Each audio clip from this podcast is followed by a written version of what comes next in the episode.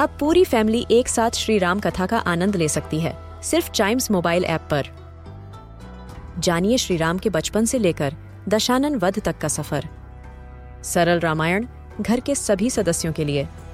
आज ही डाउनलोड करें Chimes mobile app app, Apple या गूगल प्ले स्टोर से।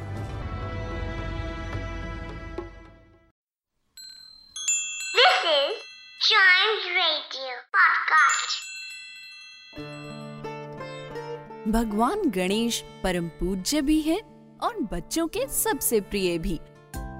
आइए सुनते हैं सब विघ्नों को हरने वाले इस विनायक के बचपन की एक मज़ेदार कहानी।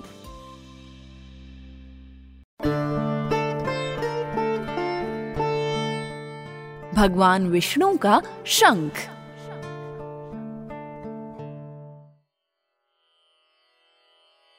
भगवान विष्णु को अपना शंख बहुत पसंद था।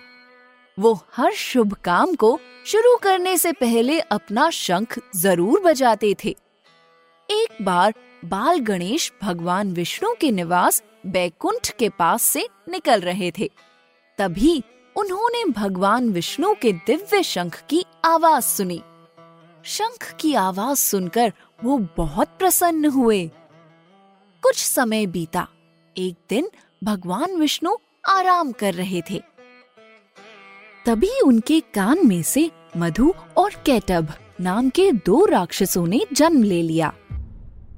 मधु और कैटब सीधे भगवान ब्रह्मा जी के पास गए और उनके वेद चुराकर भागने लगे। ब्रह्मा जी ने दोनों राक्षसों को रोकना चाहा, पर मधु कैटब ने ब्रह्मा जी पर हमला कर दिया।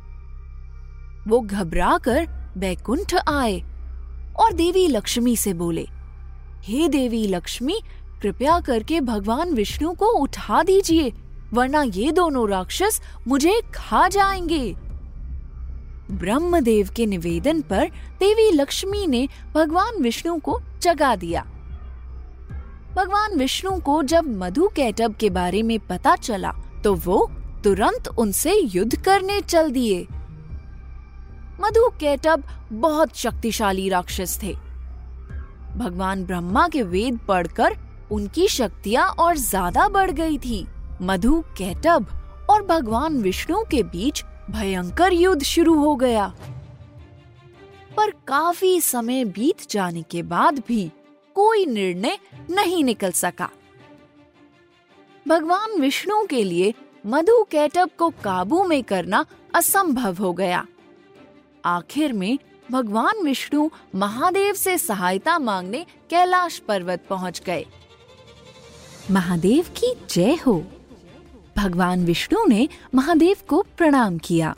महादेव बोले, कहिए भगवान विष्णु, आपका कैलाश पर्वत पर कैसे आना हुआ?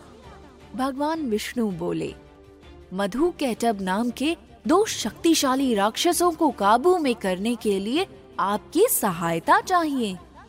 आप आशीर्वाद दें, तभी मैं उन दोनों राक्षसों का वध कर सकूँगा। महादेव बोले, हे विष्णु, आपको मधु कैटअप का वध करने के लिए मेरा नहीं, बल्कि गणेश का आशीर्वाद लेना चाहिए। गणेश से दिव्य शक्तियाँ प्राप्त करके आप इन राक्षसों का वध आसानी से कर पाएँगे। जैसे आपकी आज्ञा, महादेव, मैं गणेश का पूजन करूँगा। और ऐसा बोलकर भगवान विष्णु ने गणेश जी की पूजा शुरू कर दी। गणेश जी प्रसन्न हुए और भगवान विष्णु के सामने प्रकट हुए और बोले, कहिए भगवान विष्णु, मैं आपकी किस प्रकार सहायता कर सकता हूँ? भगवान विष्णु ने उन्हें मधु कैटब की पूरी कहानी सुना दी। सुनकर गणेश जी ने कहा, मैं आपको अपनी दिव्य शक्तियाँ देने को तैयार हूँ, भगवान विष्णु। पर पर क्या गणेश? भगवान विष्णु ने पूछा, पर क्या आप एक बार मुझे अपना शंख बजा के दिखाएँगे? गणेश जी ने बड़ी मासूमियत से पूछा, सभी देवी देवता ये बात सुनकर हंस पड़े। भगवान विष्णु खुद भी बिना हंसे नहीं रह सके। वो आगे बढ़े और उन्होंने अपना शंख बजाना शुरू कर दिया।